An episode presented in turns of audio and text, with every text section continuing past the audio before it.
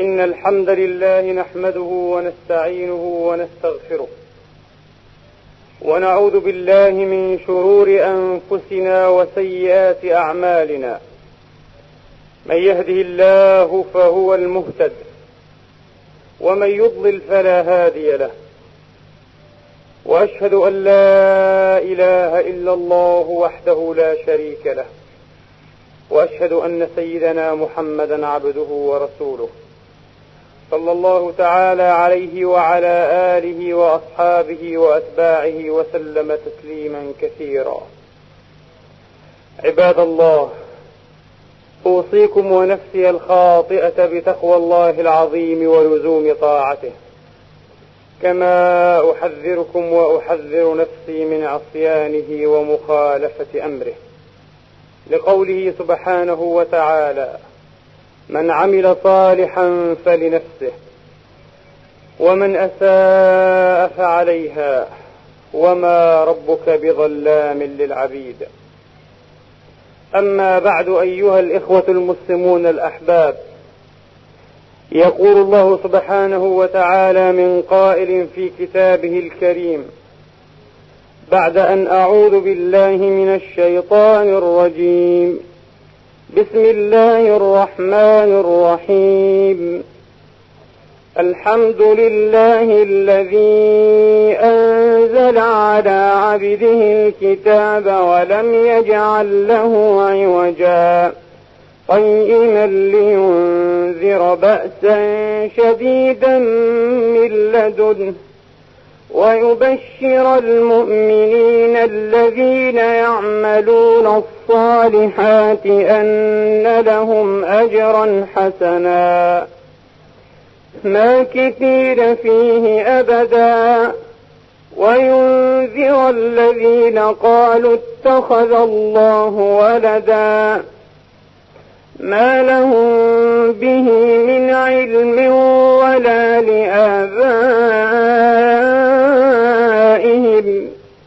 كبرت كلمة تخرج من أفواههم إن يقولون إلا كذبا. فلعلك باخع نفسك على آثارهم إن لم يؤمنوا بهذا الحديث أسفا. إنا جعلنا ما على الأرض زينة لها لنبلوهم أيهم أحسن عملا. وإنا لجاعلون ما عليها صعيدا جرزا. أم حسبت أن أصحاب الكهف والرقيم كانوا من آياتنا عجبا؟ إذ أوى الفتية إلى الكهف فقالوا ربنا آتنا من لدنك رحمة ربنا آتنا من لدنك رحمة وهيئ لنا من أمرنا رشدا. صدق الله العظيم وبلغ رسوله الكريم ونحن على ذلك من الشاهدين. أيها الإخوة المسلمون سورة الكهف سورة مكية جليلة. تفردت من بين سائر سور القرآن العظيم بجملة خصائص ومجموعة مزايا. على رأسها ما يشبه أن يكون كرامة قرآنية وفق الله سبحانه وتعالى إليها الذين جمعوا الكتاب العزيز بين دفتين بهذا الترتيب الذي نتلوه به. ذلكم أن سورة الكهف تنتصف أو تقارب أن تنتصف القرآن الكريم. وفي هذا أيضا أمر عجيب آخر. إذ أنه عند قوله سبحانه وتعالى لقد جئت شيئا نكرا ينتهي الجزء الخامس عشر ليبتدئ الجزء السادس عشر. وفي النون من قوله نكرا تنتصف عدد أو ينتصف عدد حروف القرآن العظيم. فكأنها جاءت في وسطه على التمام أو بالتمام والدقة والضبط المتناهي. تفردت هذه السورة العظيمة أيضا بأن مدارها في معظمها على القصص والقصص هنا مصدر وليس اسما كما يخطئ فيه أكثرهم كما يخطئ فيه أكثرهم على القصص. حيث قص الله سبحانه وتعالى علينا فيها. من القصص العجيب قصة فتية الكهف الرشدة ثم قص علينا سبحانه وتعالى قصة الرجلين. الرجل الصالح مع صاحب الجنة. ثم قص سبحانه وتعالى علينا قصة عجيبة جدا. هي أبلغ وأدخل هذه القصص جميعا في باب الطرافة والعجب والدهش والغرابة. أعني قصة موسى مع عبد الله الصالح الخضر عليهما وعلى رسولنا الصلوات والتسليمات.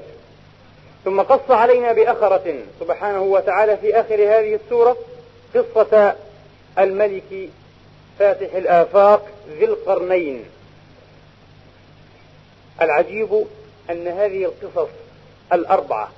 لم تتكرر في أي موضع آخر من كتاب الله.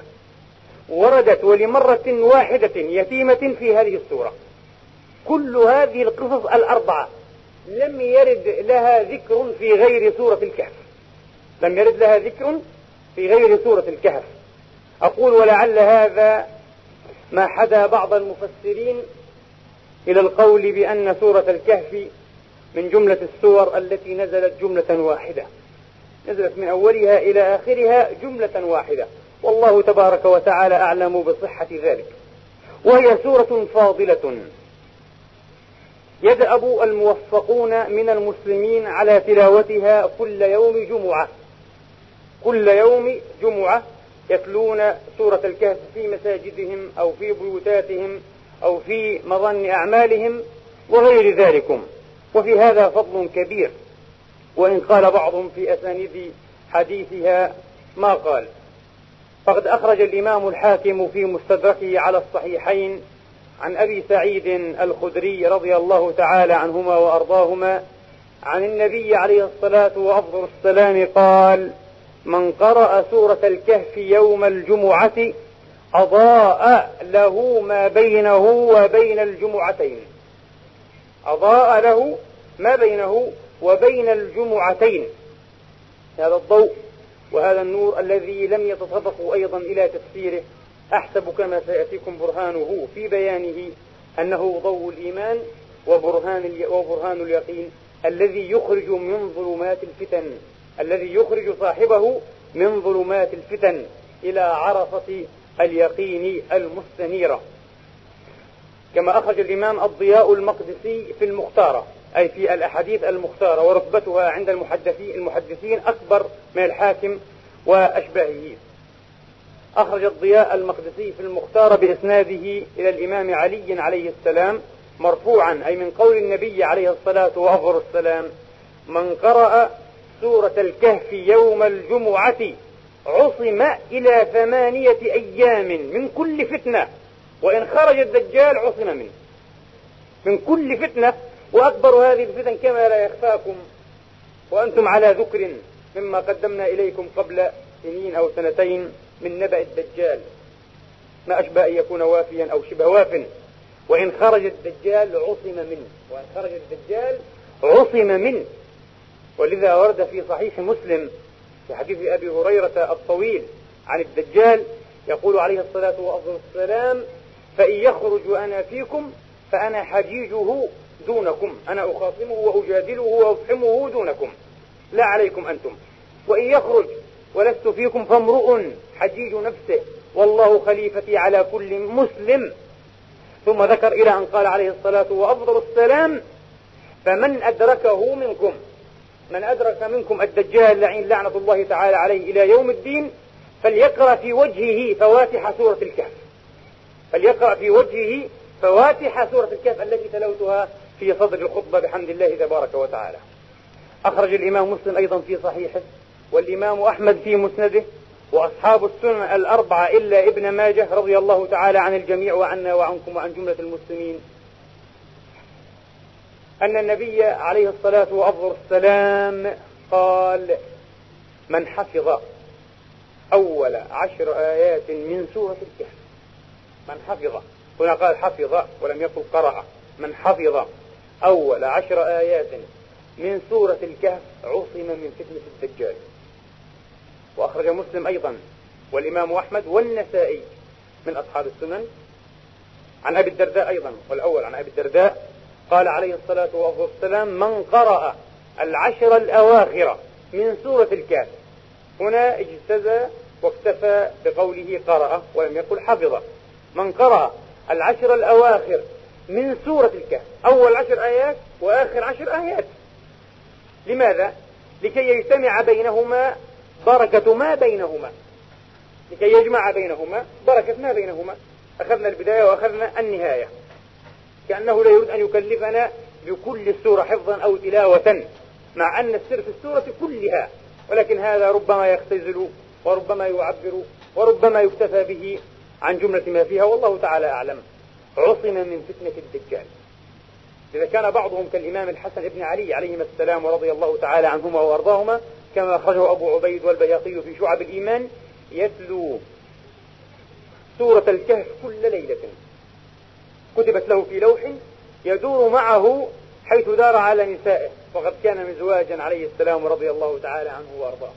يقال تزوج وطلق حدود 240 امرأة. والناس كانوا يحبون أن يزوجوا. كان أبوه الإمام علي يقول لا تزوجوه فإنه مزواج مطلق. يقولون لا عليك نحن نحب أن نزوجه. لماذا؟ يحبون أن يتسببوا بسبب إلى رسول الله إلى نفس رسول الله. أن يكون بينهم صهر أن يكون بينه وبين رسول الله صهر ومناسبة. أليس كذلك؟ لأن كل نسب وسبب وصهر مقطوع يوم القيامة إلا ما كان من سببه ونسبه ومصاهرته عليه الصلاة وأفضل السلام. كتبت له في لوح يدور معه حيث دار على نسائه رضي الله تعالى عنه وأرضاه. يتلوها كل ليلة. أحزنني كما آسفني أنني لم أجد مفسرا من المفسرين. القدماء أو المحدثين في كتب التفاسير للأسف الشديد تعرض لسر هذه المسألة. ما هو السر في سورة الكهف الذي لأجله جعلها النبي عليه الصلاة والسلام وعينها بخصوصها وبرأسها أو بذاتها من بين سائر سور القرآن الكريم الطوال والمئين والمثاني والقصار. وهو أعرف وأدرى خلق الله سبحانه وتعالى بمغازي الله ومقاصده في سور القرآن وآية. لأجل أي سر عين النبي وخص هذه السورة بذاتها منجا ومعتصما من فتنة الدجال ومن كل فتنة لكن بالذات من فتنة الدجال. التي قال فيها كما في صحيح مسلم أن الله تبارك وتعالى ما خلق فتنة من بدء آدم أي من خلق آدم إلى قيام القيامة أو إلى يوم القيامة أكبر من فتنة الدجال. والتي قال فيها كما عند الإمام أحمد في المسند أن كل فتنة خلقها الله تبارك وتعالى إنما تصب في فتنة الدجال. إذا فتنة الدجال تغني عن جميع الفتن. فيها كل أنواع الفتنة. وليس في غيرها ما يغني أو يقوم مقامها والعياذ بالله. هي أعظم الفتن. سورة الكهف منجا ومعتصم أي عصمة من فتنة الدجال ومن الفتن جميعا. لأجل أي سبب لأجل أي معنى؟ كان ينبغي أن يبدأ المفسرون مباشرة أبحاثهم حول هذه السورة بالجواب عن هذا السؤال. حتى يشغف المسلمون بتلاوتها. وعندما يتلونها يتلونها على علم وعلى تدبر وعلى نظر فاحص مستبصر بمجال هذا السر الكبير بمجال هذا السر الكبير. وجدت لبعض المعاصرين قولا ولم يرقني. قال هذه السورة تدور أو يدور محورها محورها شيء واحد. قال أستطيع أن أسمي هذا المحور بأنه بين الإيمان والمادية. أنا لم يتجه لي هذا القول ولم يظهر لي بوضوح في تضعيف هذه السورة إلا قليلا إلا قليلا. يعني يمكن هذا أن يعتبر وجها من الوجوه. لكنه ليس المحور وليس السر نفسه. السر كما فتح الله تبارك وتعالى وأرجو سداده وصوابه. وإن كان سادا صائبا فأرجو أجره عند الله سبحانه وتعالى. يدور على جملة أمور. يدور على جملة أمور. الأمر الأول من هذه الأمور. الأمر الأول من هذه الأمور. أن الدجال لعنة الله تعالى عليه في ادعائه الإلهية أو الألوهية. إنما يتعزز بالخوارق والعجائب أو التعاجيب التي يصطنعها على مرء من الناس ومسمع. يأتي كما قال عليه الصلاة وأفضل السلام في ظرف زمني عجيب. يبدو أن الزمان ينقلب ويتحول بتأثير هذا الرجل وبأفاعيله ومناشطه العلمية أو غيرها. لا نريد أن نخوض في تبريرها أو تفسيرها. قال عليه الصلاة وأفضل السلام مبينا لبثه في الأرض. أنه يلبث في الأرض أربعين يوما لكن قال يوم كسنة. اليوم يمتد يعني تقف حركة الأرض وتجمد قليلا. تتباطأ حركة الأرض. تتباطأ كم ضعفا؟ 360 مرة أبطأ مما هي عليه الآن. فاليوم هذا يستحيل إيه؟ إلى سنة كاملة. قد يقول بعض الناس ربما النبي يعني أن هذا اليوم كسنة من شدته ولأوائه وعظم جهده على الناس كلا. لأن الصحابة استفصلوه وفهموا حقيقة ما يقول وقالوا يا رسول الله فكيف نصلي في هذا اليوم؟ نصلي خمس صلوات؟ قال لا. اقدروا له قدره. اقدروا له قدره. تعامل هذا اليوم كسنة لأنه سنة. ولا تصلي خمس مرات في هذه السنة. تصلي خمس مرات ضرب 364 يوم. هذا هو. لابد أن تقدر إيه هذه المسألة بالتقدير الحسابي أو الرياضي. قدروا له قدرا إذا هذا حقيقة ومزيد بيان في أنه أراد حقيقة ما قال عليه الصلاة وأفضل السلام. ويوم كشهر ويوم كجمعة أي كأسبوع وسائر أيامه كأيامكم أي باقي الأيام كباقي أيامكم. إذا ظرف زماني عجيب غير عادي ظرف غير معتاد أن تتباطأ حركة الأرض. هذا التباطؤ غير المتساوق وغير المتواتر. تباطأ مرة حتى يصير اليوم سنة ومرة يصير اليوم شهرا ومرة يصير أسبوعا أو جمعة ومرة يكون كسائر الأيام. تكون الأيام كسائر الأيام. يخرج أيضا كما قلت ويظهر هذه التعاجيب العجيبة. يقول عليه الصلاة والسلام يمر على القوم فيأمرهم. فيؤمنون به ويستجيبون له. فيؤمنون به ويستجيبون له. فتعود فيأمر الأرض فيأمر السماء فتمطر ويأمر الأرض فتنبت. وتعود عليهم سارحتهم أي الماشية التي تسرح في المرعى تسيم أو تسام في المرعى عفوا. تعود عليهم سارحتهم أعظم ما كانت ذرا أي أسمتها عالية من السمن من السمن. أعظم ما كانت ذرا وأسبغه خواصر وأسبغه ضروعا يعني أملأها ضروعا وأمده خواصر أي كله كنايات عن السمن كنايات عن السمن. ويمر على القوم فيدعوهم فلا يستجيبون له ويكذبونه فيتركهم فيتركهم فما يصبح الصباح إلا وهم ممشرون ما في زرع ما في ضرع ما في كل شيء ينتهي كل شيء. يمر لعنة الله تعالى عليه مسرعا يتحرك في الأرض بسرعة. يقول عليه السلام كالغيث استدبرته الريح. كما يسوق السحاب كما يسوق السحاب الريح. كيف يسوق الريح السحاب؟ بهذه السرعة. سرعة السحاب. كالغيث استدبرته الريح. يأتي على الخربة الأرض البرية ليس فيها شيء. يأتي على الخربة فيأمرها أن تخرج كنوزها من ذهب وفضة وبترول وما إلى ذلك الكنوز. فتتبعه كنوزها كيعاسيب النحل. كيعاسيب النحل. أكثر وأعظم من ذلك. يخرج له شاب ممتلئ شبابا وصحة ووفرة وقوة وجلدا. فيأتي خبر هذا الشاب لا أريد أن أفصل فيه الآن على كل حال يضربه بسيفه أو ينشره بمنشاره أو بمئشاره. ينشره بمئشاره أو منشاره جزلتين قطعتين رمية الغرض. أي يجعل بين القسمين كما بين السهم والرمية يعني مسافة 20 مترا مثلا 15 مترا. هنا جزء وهنا جزء. قسمه قسمين أو قسمه بجزئين أو بجزلتين بينهما مسافة ما بين السهم ورميته أو الرمية رمية الغرض. ثم يأمره أن يعود فيعود ويحيا بإذن الله ويقبل يتهلل وجهه يقول لهم أنا أحيي وأميت.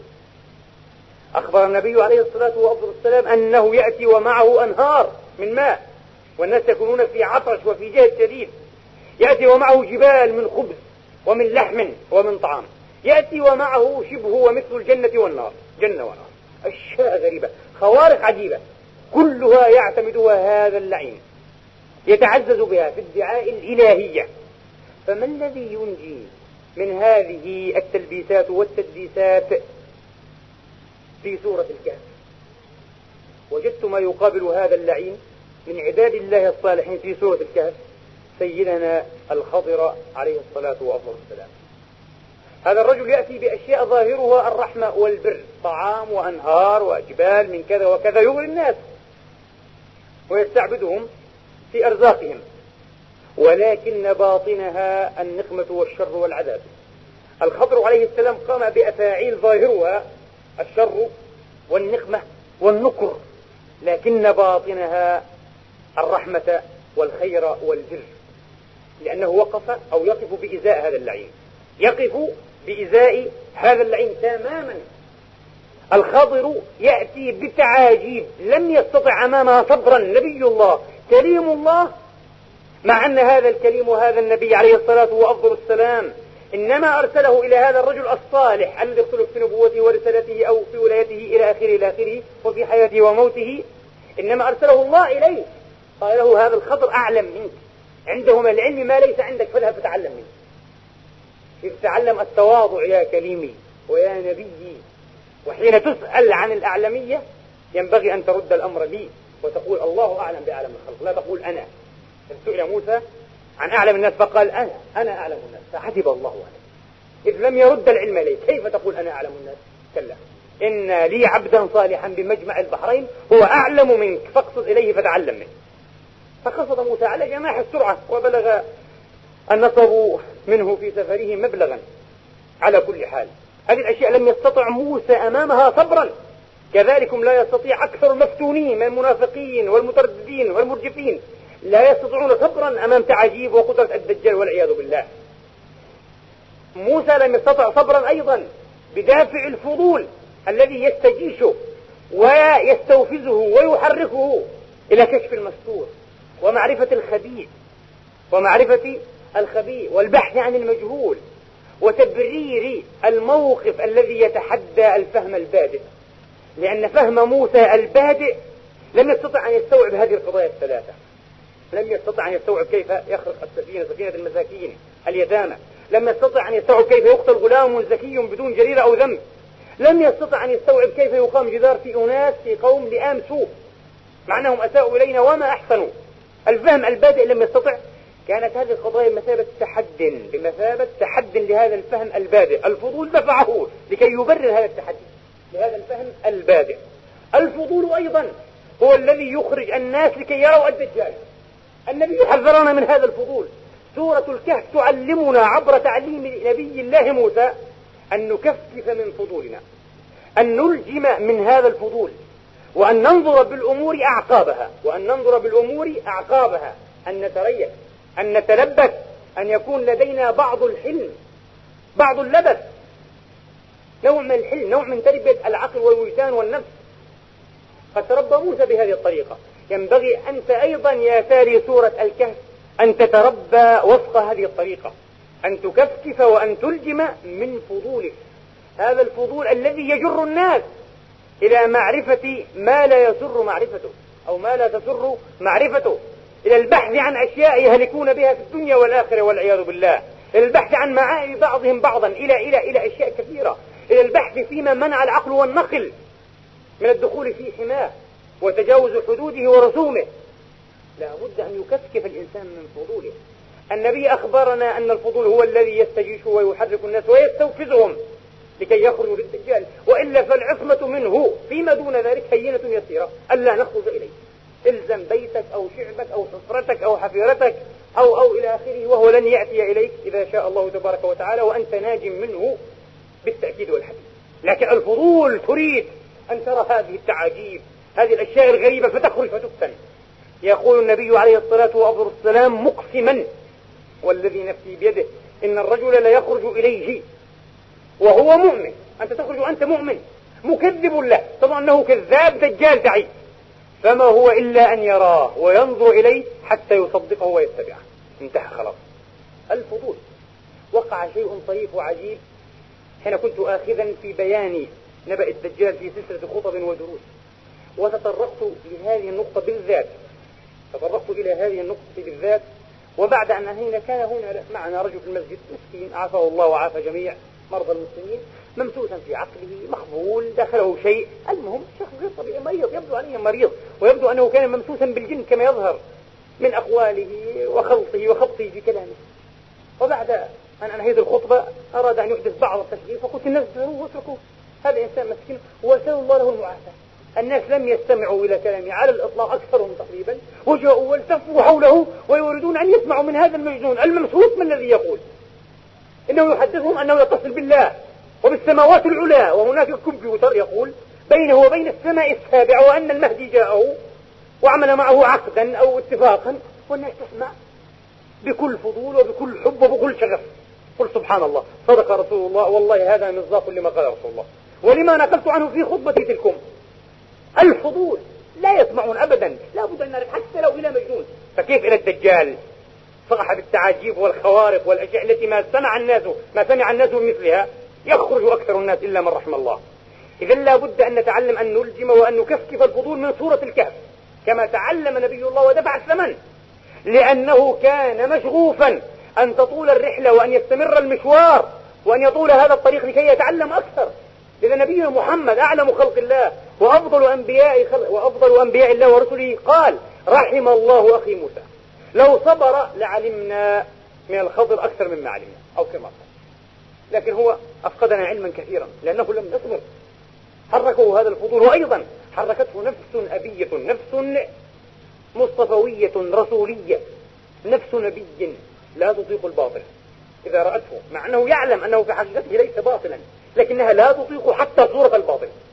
لا تطيق. وهذا كان طبعا بارزا ظاهرا في موسى عليه الصلاة وعلى نبينا وآل كل وأصحابه. هذه مسألة. مسألة ثانية أيها الإخوة الأحباب. الخضر عليه السلام حين سأل موسى عن الطريق الذي يفضي إليه. قال يا رب وكيف لي به؟ أنت تقول موسى كان في التيه وقد كان أيضا في التيه أربعين سنة مع قومه ومات في التيه عليه الصلاة والسلام.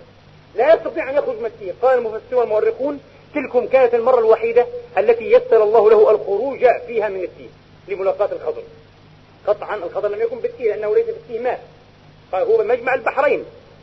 بمجمع البحرين بحر القلزع الأحمر والبحر المتوسط وقيل غير ذلك الله أعلم. وأين مجمع البحرين لا أحد يدري. قال يا رب وكيف لي به؟ انظروا هذه الحكاية العجيبة.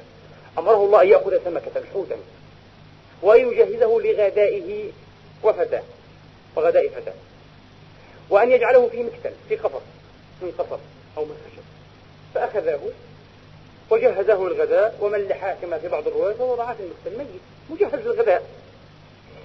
حين نام موسى عليه الصلاة وأفضل السلام كان الله عفوا قد أعطاه علامة قال أينما فقدت الحوت؟ حتفقد الحوت هذا مع أنه ميت ستفقده. حين تفقده يكون هناك أو ثم الخضر في الموضع الذي تفقد عنده أو فيه الحوت. علامة سر غريب أمور كلها رمزية وعجيبة. موسى وضع رأسه عند صخرة ونام مسجا بثوبه غلامه جالس.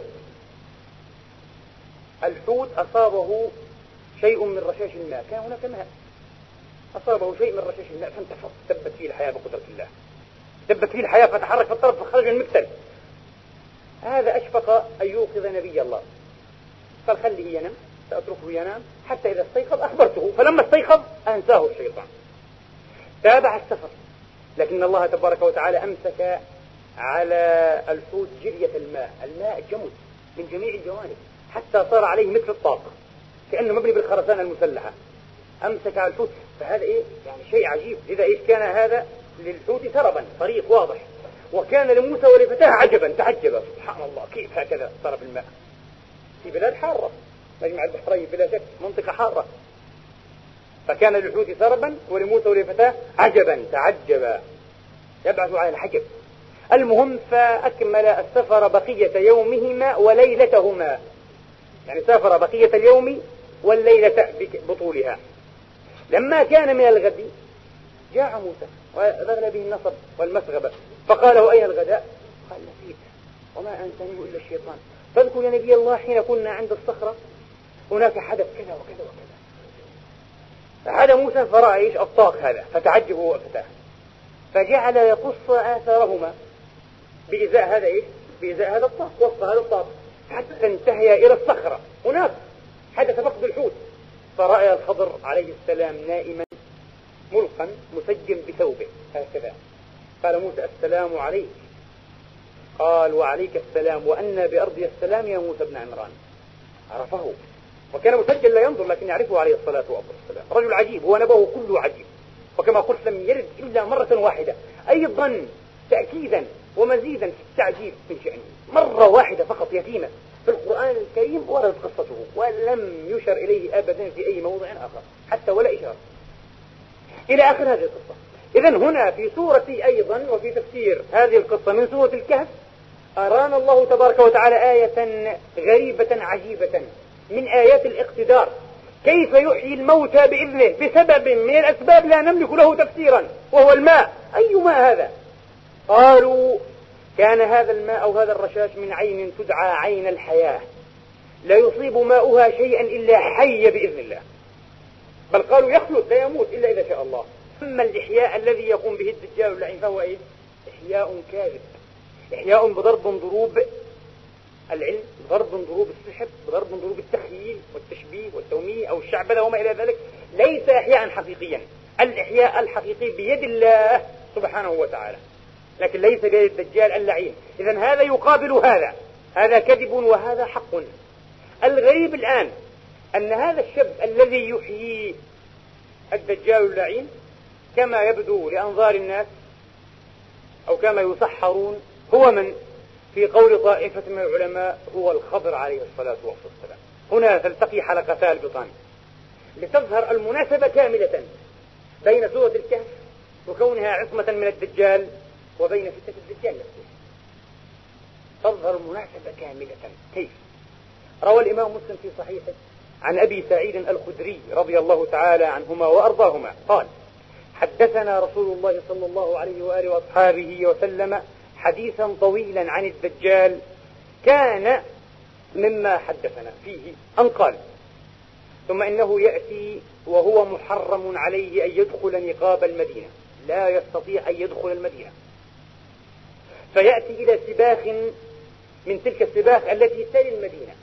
حوالي المدينة. في إحدى جهاتها في سباخ إيه الآن موجودة؟ وقد أراني بعض أحبابي صورتها.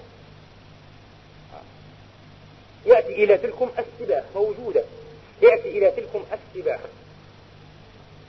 يظهر للناس بعض التسجيلات وبعض الأحاديث وبعض الخوارق إلى آخره. فيخرج إليه شاب يومئذ. فيخرج إليه يومئذ شاب يقول النبي عليه الصلاة والسلام ممتلئ شبابا هو خير خلق الله أو من خير خلق الله. أحسن الناس أو من أحسن الناس. لعل هذا الوهم من الراوي وليس من النبي. هو خير الناس خير خلق الله أو من خير الناس أو من خير خلق الله. فيقول له أشهد أنك الدجال اللعين الذي حدثنا رسول الله عليه الصلاة والسلام. هو أنت أنت. فيقول الدجال الملعون لعنة الله تعالى عليه أيها الناس أرأيتم إن أمته ثم أحييته؟ أتستريبون في أمري؟ قالوا لا.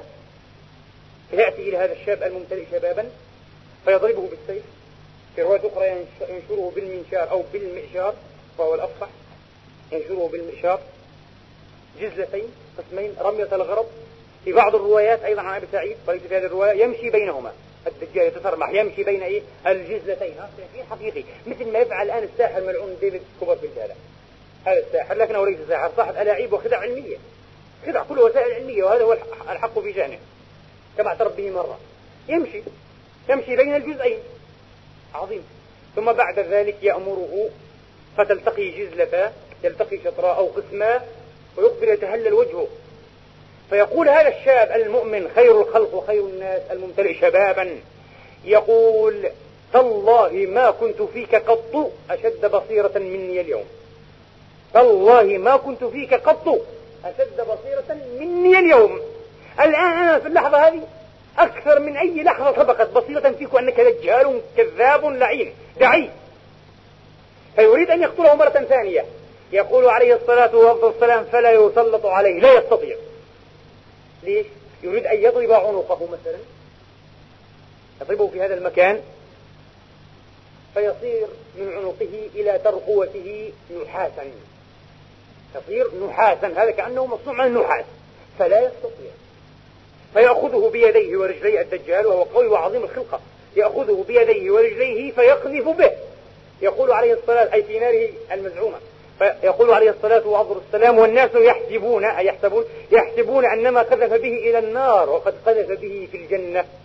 وإنه لأعظم الناس شهادة عند الله تبارك وتعالى. أعظم حتى من حمزة أعظم من جميع الناس شهادة حتى من الأنبياء الذين استشهدوا وإنه لأعظم الناس شهادة عند الله تبارك وتعالى. قال مسلم في صحيحه أو كما هو مكتوب في صحيح مسلم عفوا.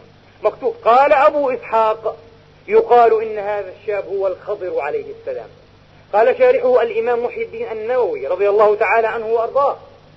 أبو إسحاق هذا هو راوي كتاب مسلم. هو راوي كتاب مسلم وهو إبراهيم ابن سفيان. وقد قال مثل قوله معمر في جامعه. إثر هذا الحديث كما ذكر ابن سفيان يعني إبراهيم ابن سفيان أبو إسحاق رضي الله تعالى عنهم وأرضهم أجمعين. قال النووي وهذا صريح في حياته قال وهو الصحيح. قال وهو الصحيح. والله تبارك وتعالى أعلم. في علاقة غريبة إذا في علاقة غريبة. آتي إلى وجه آخر حتى لا يضيق بي الوقت وإياكم. وجه مهم جدا فتفطنوا إليه أيضا. هذه التعجيب التي يظهرها الدجال لا يبعد بتة أن تكون تعاجيب تقوم على أساس من العلم. كما يفعل هذا دافيد كوبرفيلد أساس من العلم. أنتم ترون أيضا نشر إيه؟ بالمنشار. نشر نفسه بالمنشار جزلتين وقسمين. قسم هنا وقسم هنا. رآه الناس هنا في الجنة أو بالتلفاز وفي أشياء نفس الأفعال كأنه يمثل الدجال ويفعل أشياء أبعد من ذلك. لكنها كلها تقوم على أسس علمية. أنت تقول كيف أسس علمية؟ لأنك لا تفقهها. أنت لا تحيط بكل شيء علما. هنا القضية. أريد أن أنطلق من هنا. الدجال لا يبعد بتة أن يعتمد نفس هذه المبادئ أو غيرها أو ما شابهها أو ما قربها لكن كونك يا عبد الله لا تفقه ولا تستطيع التبرير العقلي أو العلمي أو العادي لهذه الخوارج هل يعني ذلكم أن العلم انتهى عند هذا الرجل؟ وانتهى عندك أيضا العلم. وأن هذه الحقائق وهذه المقدورات العلمية هي مقدورات مطلقة. ليس بعدها من غاية؟ كلا هذا باطل. لذا انتبهوا. النبي عليه الصلاة والسلام وهذا من أسباب نزول سورة الكهف سئل عن ثلاثة مسائل. اليهود لعنة الله تعالى عليه أوعزوا إلى المشركين يهود المدينة أوعزوا إلى مشركي مكة المكرمة. قالوا لهم سلوا محمدا عن ثلاثة أشياء. تحدي. سلوه عن الروح. وسلوه عن فتية ذهبوا في الدهر الغابر أو في الدهر الأول. عن فتية إيه؟ أصحاب الكهف. وسلوه عن ذي القرنين رجل طوف بالبلاد. فسألوه. انتبهوا الآن. النبي عليه الصلاة والسلام قال ائتوني من غد. يكن عندي الجواب آتيكم بالجواب. ولم يقل إن شاء الله. لا بد أيها الإنسان أن تحتفظ بنسبيتك في كل شيء حتى في البحث العلمي. أنت نسبي حتى في البحث من الله في الاستفسار عن الله تبارك وتعالى أو من الله أيضا أنت مقيد بمشيئة الله. والله من ورائهم محيط لم يقل إن شاء الله فعتب الله عليه وفتر عنه الوحي. في روايات ثلاثة أيام وفي روايات أكثر وأنزل الله في سورة الكهف. ولا تقولن لشيء يا محمد إني فاعل ذلك غدا إلا أن يشاء الله. مثل ماذا هذا؟ مثل ما حدث لموسى تماما. حين سئل وقد قام في صحيح البخاري قام موسى خطيبا في بني إسرائيل فسئل عن أعلم الناس فقال أنا. فعتب الله عليه إذ لم يرد العلم إليه. وقال يا موسى إن لي عبدا بمجمع البحرين هو أعلم منك. عتب الله عليه. لا بد أن ترد الأمر إلى الله. الله من ورائهم محيط. يا موسى ويا محمد. هذا لم يقل الله أعلم بمن هو أعلم أهل الأرض. وهذا لم يقل إن شاء الله. فعتب الله على الاثنين. وأدب الاثنين بطريقة خاصة عليهما الصلوات والتسليمات والتبريكات أجمعين. وآلهم وأصحابهم وأتباعهم. هذه واحدة. السؤال الأول نزل الجواب عنه في سورة الإسراء وهي أنسب به. الإسراء عملية عجيبة جدا جدا تتعلق بعالم الروح أكثر مما تتعلق بعالم الطبيعة. فنزل الجواب عن قضية عن قضية الروح في سورة الروح في سورة الإسراء. ويسألونك عن الروح. قل الروح من أمر ربي. وما أوتيتم من العلم إلا قليلا. قضية العلم ونسبية علم الإنسان. وما أوتيتم من العلم إلا قليلا. في أيضا في قضية موسى والخضر موسى يظن نفسه أعلم الناس. لا أنت لست أعلم الناس ولا أعلم الخلق بل في الخلق من هو أعلم منك وهذا الذي هو بدوره أعلم منك لا يعلم شيئا. أيضا في الصحيح عن ابن عباس عندما خرق السفينة وكان ما بينهما من مراوضة ومجادلة وكلام جاء عصفور فوقف على حافة على حافة السفينة ونقر في البحر نقرة أو نقرتين. شرب مرة أو مرتين ثم طار قال الخضر عليه الصلاة والسلام يا نبي الله يا موسى أرأيت إلى هذا العصفور وما نقص من ماء البحر؟ ما علمي وعلمك في علم الله إلا مثل ما نقص هذا العصفور من ماء البحر. قضية العلم أنت ما تعلم. سلم الأمر إلى الله. القضية قضية عقيدة لابد أن تكون معززة بهذا الفهم وبهذا المنهج الصائب السديد الواضح. نسبية العلم الإنساني. في نفس السورة في سورة الكهف في آخرها بالذات ذكر الله مثلا كل العلماء والمتحدثين يستشهدون به دوما حتى العامة. قل لو كان البحر مدادا لكلمات ربي لنفد البحر قبل أن تنفد كلمات ربي. ولو جئنا بمثله مددا. ولو جئنا بمثله مددا. أيها الإخوة الأحباب يقول أحد علماء الرياضيات الكبار يقول إن هناك في عالم الرياضيات مما ينتمي إلى نوع أو إلى قسم الأصفار إلى الصفر بالفاء الذي نعرفه هذا ال zero إلى الصفر. كمية لا متناهية في الصغر كأنها تقابل اللانهاية ال infinity في الكبر. كمية لا متناهية في الصغر وهي التي يسميها بعضنا بعض علماء العرب في الرياضيات بالصغر. بالغين وليس إيه في الصفر في الصغر. infinitesimal zero تسمى infinitesimal zero الصغر. الصغر هو كمية لا متناهية في الصغر. في مقابل وإزاء ماذا؟ في إزاء اللانهاية ال infinity. كمية لا متناهية في الكبر. هذا ما توصل إليه التصور والخيال الإنساني. يقول هذا الرياضي الكبير ما يعلمه الإنسان إلى ما لا يعلمه هو هذا الصغر إلى اللانهاية وهناك معادلة رياضية بسيطة لكن لها مدلول كبير في هذه القضية التي نحن بصددها أي عدد على ما نعلم يساوي ما لا نعلم. وما أوتيتم من العلم إلا قليلا. إذا أيضا قضية العلم وقضية التسليم لله رب العلم الذي أحاط بكل شيء رحمة وعلما سبحانه وتعالى. أليس كذلك؟ هذه واضحة جدا في سورة الكهف وواضحة أيضا في فتنة الدجال اللعين وما يأتي به من تعجيب ومن خوارق. فسلم الأمر إلى من أحاط بكل شيء علما. أيها الإخوان فرضوا أو تخيلوا أن مبتدعات ومصطنعات العلم في عصركم هذا أطلع عليها رجل قبل خمس قرون فقط. أبدا هو لن يظن أنها من فعل الإنسان. سيظن أن الآلهة هي التي تباشر فعلها والعياذ بالله. أبدا. أن الإله هو الذي يباشر فعل هذه الأشياء. لن يستطيع أن يستوعبها بأي طريقة من الطرق على الإطلاق. وسيصاب بصدمة ثقافية وحضارية ويفقد عقله في محله. والآن هي أشياء بسيطة وأشياء متاحة لكل إنسان فيها حتى للطفل الصغير يتعامل معها.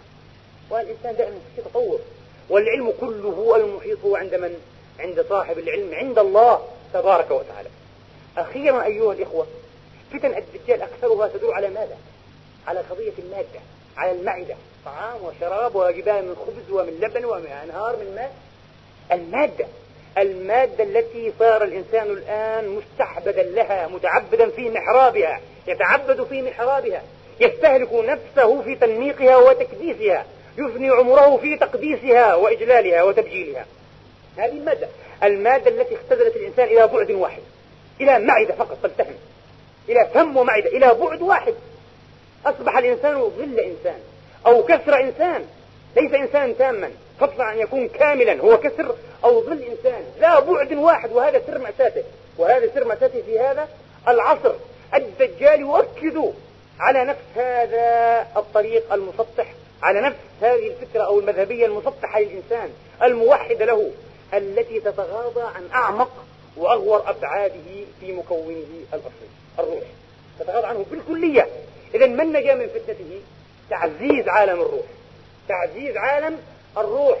توثيق الصلة بعالم السماء بالملأ الأعلى. هذا ليس من عندي. النبي أشار إلى هذا الحل أيضا. وإلى هذه المناسبة. قبل أن أشير الحل النبوي وأختم به إن شاء الله خطبة اليوم أقول ولعل في خلق الله الدجال اللعين أعور إشارة إلى هذا المعنى. هو أعور. لماذا اختار الله. قد كان يمكن أن يخلقه أشل أو أكتع أو أقطع. أليس كذلك؟ أو قعيدا لكن اختار أن يخلقه أعور. سبحانه وتعالى. أعور اليمنى والعياذ بالله. لماذا؟ ترميزا وإشارة ودلالة على أنه يرى جزء الحقيقة ولا يرى الحقيقة كلها. ويتعامل مع من يغريهم ويستغويهم بهذه النظرة الجزئية أنه رجل مادي يمثل ذروة وقمة الحضارة المادية التي استعبدت الإنسان في محرابها. أليس كذلك؟ أعور. حدثني أحد أحبابي من العلماء المشايخ قال عندما كنت شابا أحببت أن أتصوف وجئت إلى الأستاذ سعيد رمضان رحمة الله تعالى عليه الذي مات في سويسرا جئته وكنت أعرف عليه فكان يرشدني بطريقة أن أقرأ بعض المجالات الأخرى في الفكر الإسلامي وإلى آخره لكنني مغرم بالتصوف حتى نفذ غضبه ولم يبق في قوس صبره منزعا فغضب علي ذات مرة وقال أنت أعور! أتعلم أنك أعور؟ قال نعم أنت أعور. أنت ترى نصف الحقيقة ترى بعين واحدة. لو كنت مسلما كاملا في تربيتك وثقافتك الإسلامية لرأيت بكلتي عينيك ولا رأيت الأمر أكبر من ذلك. أن تستغرق في تربية صوفية فقط وتقف. نقطة. لا. فعلا هذا عور الدجال أعور وهذه المدنية التي نعيشها عوراء مدنية عوراء. في المقابل لكي نرى بعينين ونتلمس بيدين ونسير برجلين لا بد أن نأخذ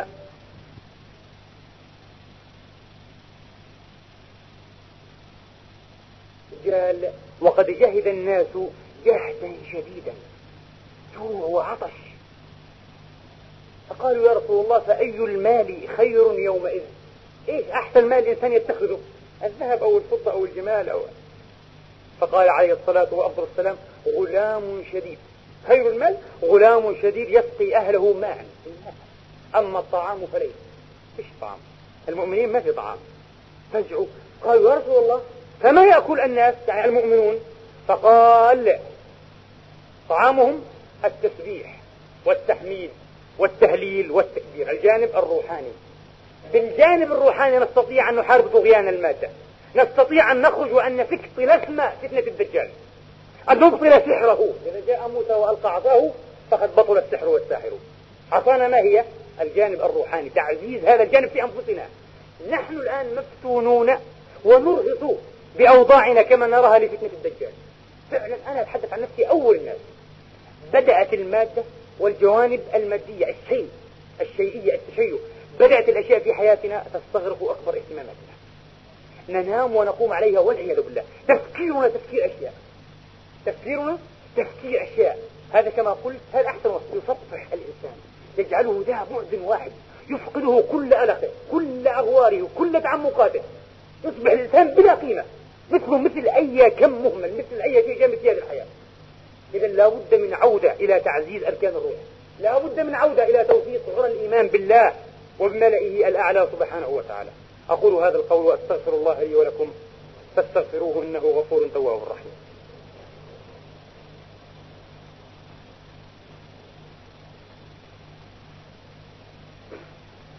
الحمد لله رب العالمين والعاقبة للمتقين ولا عدوان إلا على الظالمين. الحمد لله الذي يقبل التوبة عن عباده ويعفو عن السيئات ويعلم ما تفعلون ويستجيب الذين آمنوا وعملوا الصالحات ويزيدهم من فضله.